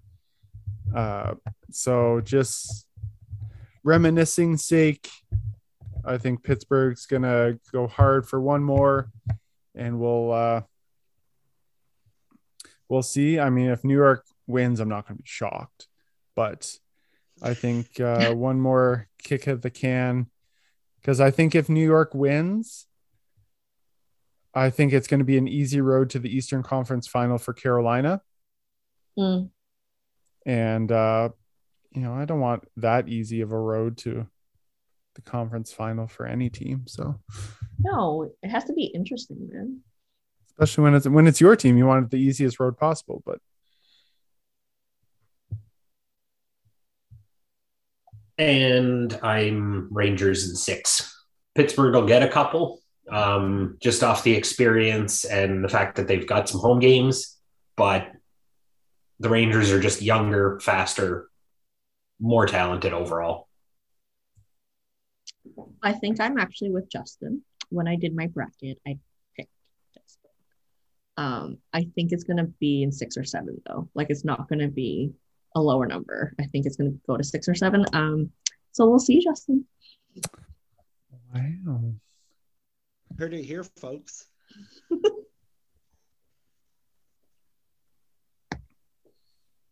And we head out west for the final matchup. The last Canadian team, we have Edmonton versus LA, uh, who will get started uh, in just over an hour uh, from as we speak. You'll be hearing this. Uh, the game will probably be at least halfway over by the time this comes out. So doesn't matter when it starts. Um, but uh, yeah, Edmonton, LA. It's uh, City of Champions versus uh, City of Past Champions. both past champions. That's hilarious. Um, this one was actually a really fun um, matchup to dissect. I found this one really interesting, possibly because I'm deep, deep down an Oilers fan because we were brought up as Oilers fans. Um, so the Oilers lead the regular season series matchup against LA three to one, and this is actually their eighth time meeting in the postseason, uh, but the first time since 91-92. So it's been a while. I think with McDavid leading the league in points, I know it's almost cliche to say that he will do well. Um, he didn't do that well last year in the playoffs. They held him to very low numbers uh, when Winnipeg swept Edmonton. So I think with the addition of, as much as I hate to say it, Evander Kane coming in late in January, he honestly did add a lot. So he's going to add a little bit more to the team. Um, Yamamoto also he has beat his previous career highs in goals and points. Um, they did lose Nurse though; he has a lower body injury. Um, I don't know the significance or how much he's out. So we all know it's been an up and down year for Edmonton. They started red hot, did really well, um, hit a really bad slump in December, January, didn't really know if they were going to turn it around after the All Star break. Um, but it seems that after the, they did the coaching change with firing Dave Tippett on February 11th um, under Woodcroft, in 36 games they were 24 9 and 3 and having the third best power play. So we're not surprised to see Edmonton here. Their penalty kill though is ranked 17th in the NHL, so we'll see. And I think the Oilers will perform well in a series with the LA Kings, um, but goaltending is the Oilers' wild card. Um, the health of Mike Smith is going to be where it's at. He has been playing better since April 12th. He was 5 and 0. Um, but his stats, Mike Smith with the Oilers in the past two seasons in the playoffs, has struggled and has not done well. So we'll see what that brings. Um, Oilers have the home ice advantage. Um, again, they're almost similar to, to Toronto. Um, getting past the first round is kind of what we're watching for here. And I think if they don't, not so much McDavid, but Draisaitl and the future with the team might be a little bit up in the air. It's it might be hard to say. Um, now the Kings, on the other hand, are returning to the playoffs for the first time since 2018, um, but with a very much different looking team, except for Kopitar and Quick. Um, they added Phillip Danault there from Montreal, and him and Kopitar are two of the best defensive centers. Quick has kind of turned around his game. Um, I know there when they won in 2012 and 2014, Quick was probably the number one goalie. Um, he kind of petered off a little bit, but he seems to find he found his game again. Now the Kings power play is ranked at the at 27, and their penalty kill is ranked at 22. So we'll see how that goes. Um, they also don't have Doughty playing D. So that'll be, I think that'll be an impact. And they are also the ninth penalized team. So we'll see if they can hold off and just keep it even five on five playing. Um, they got Arvidsson and Kempe, which I think are really great additions. Um, and it'll be interesting because it's Dustin Brown's last because he's going to retire at the end of the season. It'll be his kind of like last swan song. And weirder things have happened. We remember when LA was the eighth seed going in the 2012 playoffs, and he and they won. They won the whole thing. So weirder things have happened, but I'm gonna say Edmonton six. Well, if Drew Doughty had was healthy heading into this one, I would have given LA a chance to upset Edmonton because their defense was how they got there pretty much for most of the season. Drew Doughty early on was just an absolute beast. Both he and Johnny Quick looked like they turned back father time ten years. Yeah. But no, no, no Drew Doughty. Yes, they have, you know, uh, Anze Kopitar and Phillip Danault are two of the best defensive centers. Trust me, all of us here who are Montreal fans, Kenzie, I know you know Danault very well and what he can do. Unbelievable. Uh, we, we saw we saw him shut down elite centermen all last year yep. in the playoffs. Um, so you know that those guys, their own their prime focus is going to be Draisaitl and McDavid. Uh, but Zach Hyman, Kailer Yamamoto, and much like Sophie said, Evander Kane, uh, they have, and even Ryan Nugent Hopkins, who's really found his found a niche for himself. He's really carved out a good place for himself. That, lineup is probably the longest it's been in a long, long, long time. Since probably since probably the 2006 run to the finals for them. So I love. I would trust me. I would love to see Edmonton go on a long run. Um, I've got them to beat the Kings in six. Sadly, they're going to run into the Flames second round, and that is well going to be a very entertaining hockey. Battle I don't like Edmonton. Alberta. Yeah. I, I, I, I don't like their chances just because, and you know, Sophie touched on it very quickly there, very early on. Mike Smith, I don't think he has what it takes to go on a long run at, at his age. He's 40, so and with his struggle like his this year Yeah. was he struggled there was no part where he didn't struggle it was always And back and was- forth he was injured.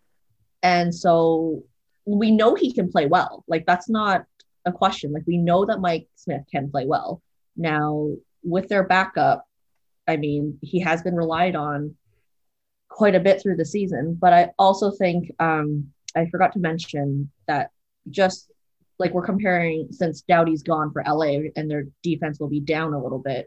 Edmonton doesn't have the best defense. I think when they brought in Duncan Keith, they were hoping that was going to help bolster a little bit, but I don't think it saw the results that they wanted. Um, and again, with Nurse being out, I think he's one of the better players. Uh, nurses coming back. oh, is he? Okay. Yeah. Technically listed as a game time deci- decision for game one, so uh, who knows? Yeah. I mean, he'll be in the series, so Yeah. he'll he'll if he can play to his caliber that we know he can, he's had really good years the past couple seasons. So like, we'll see.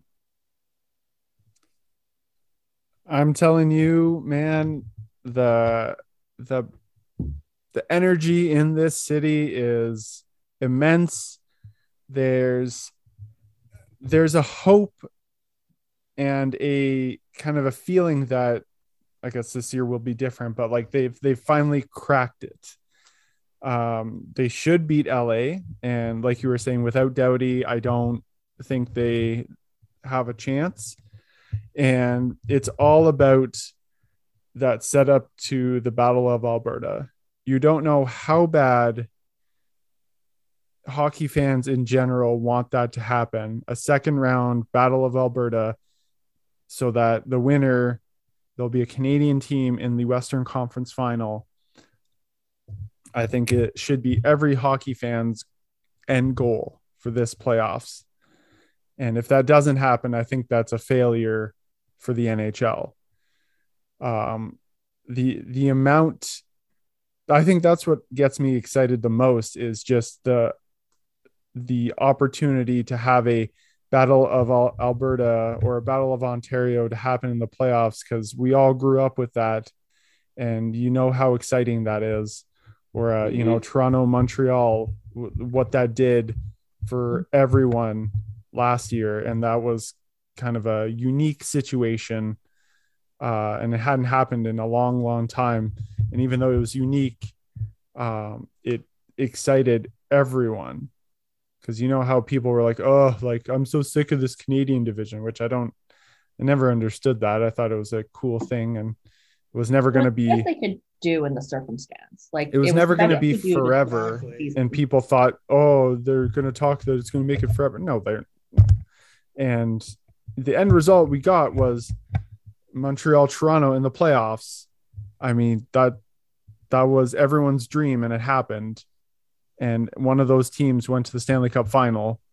So, I mean, Yeah, like last year when the Habs went to the final, I don't think it matters if you're a Leafs fan, if you're a Habs fan, doesn't matter what Canadian team, even if you're a different, rooting for a different team. If you're Canadian and a Canadian team makes it, you will be cheering. The whole nation will be cheering. Yeah. So to have a Canadian Uh, team, Sorry, anyone but Toronto. Still, Yeah. even if Toronto is the only Canadian team, yeah, I, No, never can't- I cannot bring but myself to cheer for the Maple Leafs under any circumstances. It Yeah. may be different if they're on the Rock because there's a lot of Leaf fans out there because they used to have the farm team there for a long time. Um, so I yeah, get they it, did. I actually met the backup goalie, but, but um, I'm sorry. If it was Colorado, like Colorado, Toronto in the finals, I am so I am cheering for the Avalanche. I don't care. oh well, I'm cheering for the Avalanche. This whole like, I had to jump on a bandwagon. I changed my picture to well, okay, well, there's a story behind that. I usually change it to Jonathan Toews when the Blackhawks make the playoffs. Whenever they get out, I change it back. Blackhawks obviously didn't make it. Last couple of years, I haven't been able to change it. My picture is now Devon Toews. Let's go Avalanche. Well, at least they have A Toews, right? Yeah. So um I we really like Colorado in this household. Um I would be I feel like I would be more happy if Toronto won for my father-in-law who has like very he just loves them so much and will never never change his mind and to see him so ha- like he's a guy that doesn't show no emotion and if the Leafs won I think he would cry.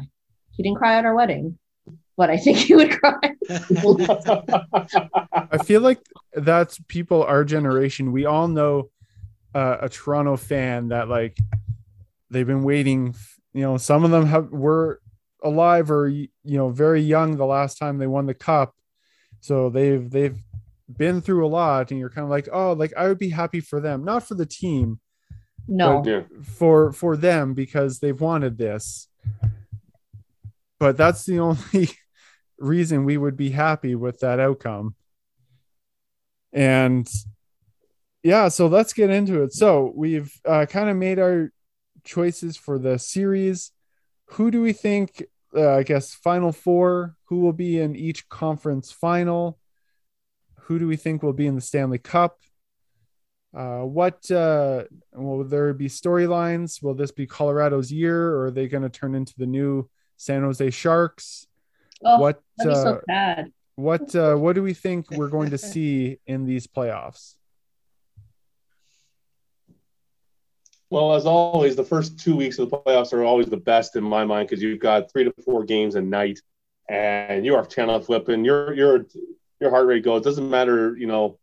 Like my Habs aren't in it, but I'm watching. I- I've had the Leaf game on in the background here, and my heart's been going the whole time watching. so it's the best hockey you're going to get all year long. Uh, it's what we wait 1,300 games for. Um, conference finals, I'm looking actually uh, Rangers and Lightning in the East and Avalanche Flames in the West. And I am going to make it here saying we will have a 2004 Stanley Cup final rematch, 18 years in the making, Calgary Tampa Bay. Ooh.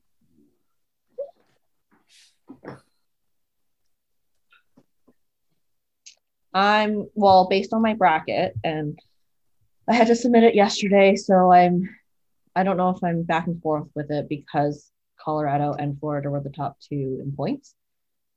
What I'm thinking is Colorado and Florida in the final. Um, Ooh, 96 rematch. and I'm hoping that it's Colorado who ultimately ho- hoists the cup.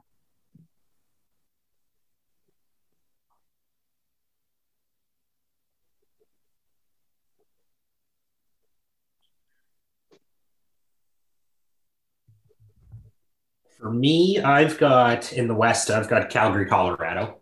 I just see them as the two best teams. Um, not really going to struggle too too much with their opponents. Um, in the East, I have Tampa Bay and Carolina. Um, again, same reason. I think they're they're just going to get there. They're the better teams. They're in their bracket positioning right now. Um, my Stanley Cup final is Colorado, Tampa Bay. Tampa Bay makes it back because I mean. Corey Perry makes the final every year, and Pat Maroon is every year. So they're making it back. I'm just So- putting my eggs in that basket. So Corey Um, Perry is the new Pat Maroon. yeah, and I have Colorado as my Western finalist, I suppose. Um, and Colorado actually finishes it, takes the cup home this year. Sorry, Tampa, no three P. Yeah, for me, I definitely say Colorado, Calgary in the Western final. Um, East is very hard. I definitely, I think Rangers could go at least to the final. Uh, part of me wants to say Florida. Uh, I don't know. I don't think Tampa has enough depth to make a three-peat this year.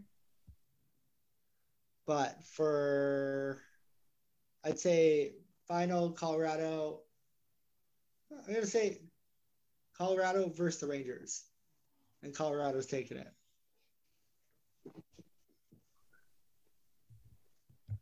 As much as I want the Eastern Conference final to be Florida Tampa Bay, which in the in this system cannot happen. Um, I think it's going to be Florida, Carolina,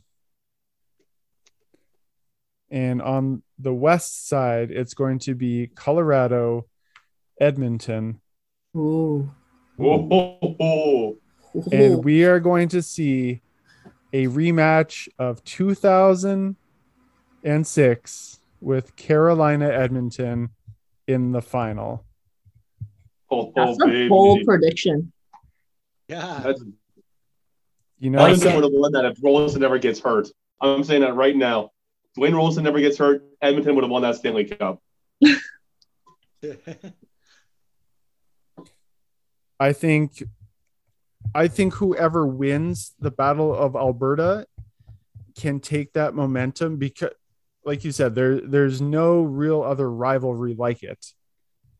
And you win that you're going to be so pumped up Oh yeah. and uh I'm, we're going to all assume that Colorado is going to be the other big contender. I think that momentum can hurdle you over the Colorado because that's what it's going to take to defeat Colorado this year is something extra and that oomph can be that extra little bit. Um, you know, the East is more wide open, I think. Uh, if if Florida does actually have another run in it, uh, I wouldn't be surprised that they've been consistent all year. I just don't think their you know back end issues are gonna you know sustain them to to win 12 games and you know potent, you know play more than 16 to 20 um and you know carolina had that oomph at the start. They wavered a little bit. If they can find it again they certainly have enough to go and get to the final. And um yeah so i'm gonna be bold. Uh but uh i mean a lot of us think that it's a good chance that a canadian team will be in the final. So that's uh Just not Toronto. Just not toronto So basically Edmonton or Calgary. yeah We don't care which one. the it lies in the west for canada whether I you agree with us or not that- I agree with you, Justin, that you know whoever comes out of that most likely battle second round battle of Alberta matchup is going to have a ton of adrenaline going through their veins and could knock out the Avalanche. Um, I just don't see Edmonton having the ability to do it in a seven game series with the goaltending questions they've got and a lack of sandpaper on that roster. So if, if Edmonton does get by Calgary somehow, I would love to see them uh, get by Colorado. I just don't see them doing it. By the way, it's now four nothing Toronto. What's happening? Uh, the Leafs are actually playing good hockey. They, their their whole Tampa's had one good push all game long. Uh, Leafs are actually doing. I have to say, I hate to say it, they're actually playing great hockey. I think my friends are at that game too. It's only it's only game one, folks. So you know, doesn't make it a series. I How will many times say, the San Jose Sharks and the Ottawa Senators win say that they won game one and they wound up blowing the series? So There you we'll go. I think I'm just surprised at Vasilevskiy right now. That's all. Uh, well, the fourth goal, he was deked out of position, didn't have a chance on it. Yeah, it was Mitch Marner. So remember, everyone who, who listened to the whole podcast, and I said the Leafs will go as far as Marner and Matthew Stakem. Each one has a goal tonight. There Surprise! you go. Um, now, one interesting thing to close it out was I found uh, an article. What if the NHL did what uh, the NBA does and have their play-in playoffs, uh, which is a huge gimmick? Uh, so on the Eastern Conference side, if we were to have the playing games, so the top six teams automatically make it, and then you gotta the seven, eight, nine, and ten gotta win your way in essentially. Mm. So it'd be Pittsburgh versus Washington, and the winner would get the seven seed. Uh, the loser of that would play the winner of nine versus 10, which would be the Islanders versus the Blue Jackets. Um, would we have the same two teams uh, in the playoffs, or do we think the Islanders or Columbus could pose an upset? It is a one game win and you're in essentially. It depends on the This was what live- type of Islanders show up. Well, if this was last year, I'd say, yeah, we get something very different. But this year, no, not a chance. We have, we have the same teams playing. Yeah. And on the west side, uh, we would have Nashville versus Dallas at seven and eight. Winner would automatically get in. Loser would play the winner of Vegas versus Vancouver. Ooh, that would have been Yeah, see, that, It would have been interesting because they were so close that. to finish the year. Yeah, like everyone wanted Vegas to lose. Like, yeah. And even Vancouver had 92 points, and I think Nashville had 95. So, And I honestly think Vancouver is playing well this year. Um, for ever, some of since, the ever games. since the coaching change, they played great hockey. absolutely, I was going to just say that. Just missed out. Yeah. I, I I would definitely have said that i- i- if the NHL tried a gimmick tournament like that, I don't think we'd have the same Nashville Nashville Dallas, you know, playing. Um, I would say Vancouver would have made it in. and I would have loved Vancouver in the playoffs. Like I just I remember watching them play Boston. They changed Mm. every Boston pizza in BC to Vancouver pizza. Um, we were there for that game. We saw all the riots happen after. Um, I met some people at university that following fall who was like essentially caught during that riot, and I feel like no one's ever going to forget that that happened the last time. The Canucks really had a significant run. Now, what that would do is it would change it essentially back to the old 1v8 playoff style. So it'd be Florida versus the eighth seed. Uh, so the winner of the second game. Uh, Carolina would play the, the winner of the 7v8. Toronto would have a date with Boston. And Tampa would play the Rangers. Which I'm kind of liking All I those last you- two matchups a little more. Any Toronto Boston matchup would have Leaf fans in nightmares. Definitely. On the west side, it would be Colorado versus the eight seed. Uh, so I guess in this case, Vancouver potentially. Minnesota would play uh, seven. Calgary would play LA, and uh, St. Louis would play Edmonton. Those would be harder matchups, I think. Yeah, Yeah. a little. A lot harder. Very. Uh, I think very- LA could handle Calgary. Maybe if, if Drew Doughty was healthy, they, they might be able to be actually uh, give Calgary a hell hell of a run for their money. I think Mhm. so too. Because they I find their playing styles similar, like the team wise. Like And don't forget, uh, there is one guy on LA. You know, he was a big star for Canada for a couple of years internationally. Uh, he hasn't really made a big impact on the NHL just yet, but he is six foot four and plays Darryl Sutter style hockey. It's Quinton Byfield in Los Angeles. Mhm. Um, I I think he would be prime for a good breakout, a, a good series against the Flames.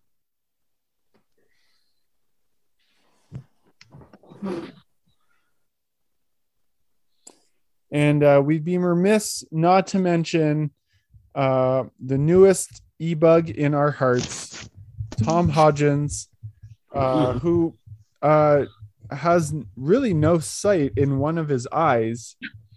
Uh, got the chance to play uh, in a emergency situation. You know, we love a good e bug uh, whenever it happens. Doesn't matter win lose uh, they are automatically winners when they get in. He made uh, two saves uh, in what essentially was a kind of a, a dull other than the other uh, interesting thing happening that night which was uh, Getzlaff's last game. Uh, it made for a even more interesting essentially last day of the season. We're not going to count the the random winnipeg game that didn't matter. happened. Yeah, it didn't happen. I won a hockey pool off of that game. oh, there, Please. Well, that Let's did go. matter for Kenzie. then it did matter. to- It did. I loaded um, my roster with Winnipeg and Seattle players, and I got like all the top guys. So then my opponent was left with like the third and fourth liners. So, Oh, nice. and that just, it just put me over the top by like ten points. So well, you know, it matters for contracts and it matters for hockey pools. It matters. That's Those why they matter. play every game. And uh, with that, that's going to do it for this episode of the Sports Unite podcast, our NHL playoff preview. Uh, let us know what you think. Uh, visit us on our social media pages. Uh, let's try and get more likes. We're getting high on the downloads, which is amazing. Let's share the podcast and uh, enjoy this NHL playoff season. Uh, go whoever you're cheering for. Uh, just remember that it's all going to be good hockey regardless. Uh, go enjoy yourselves. Stay safe. Uh, be well. Enjoy the warm weather. And sport on.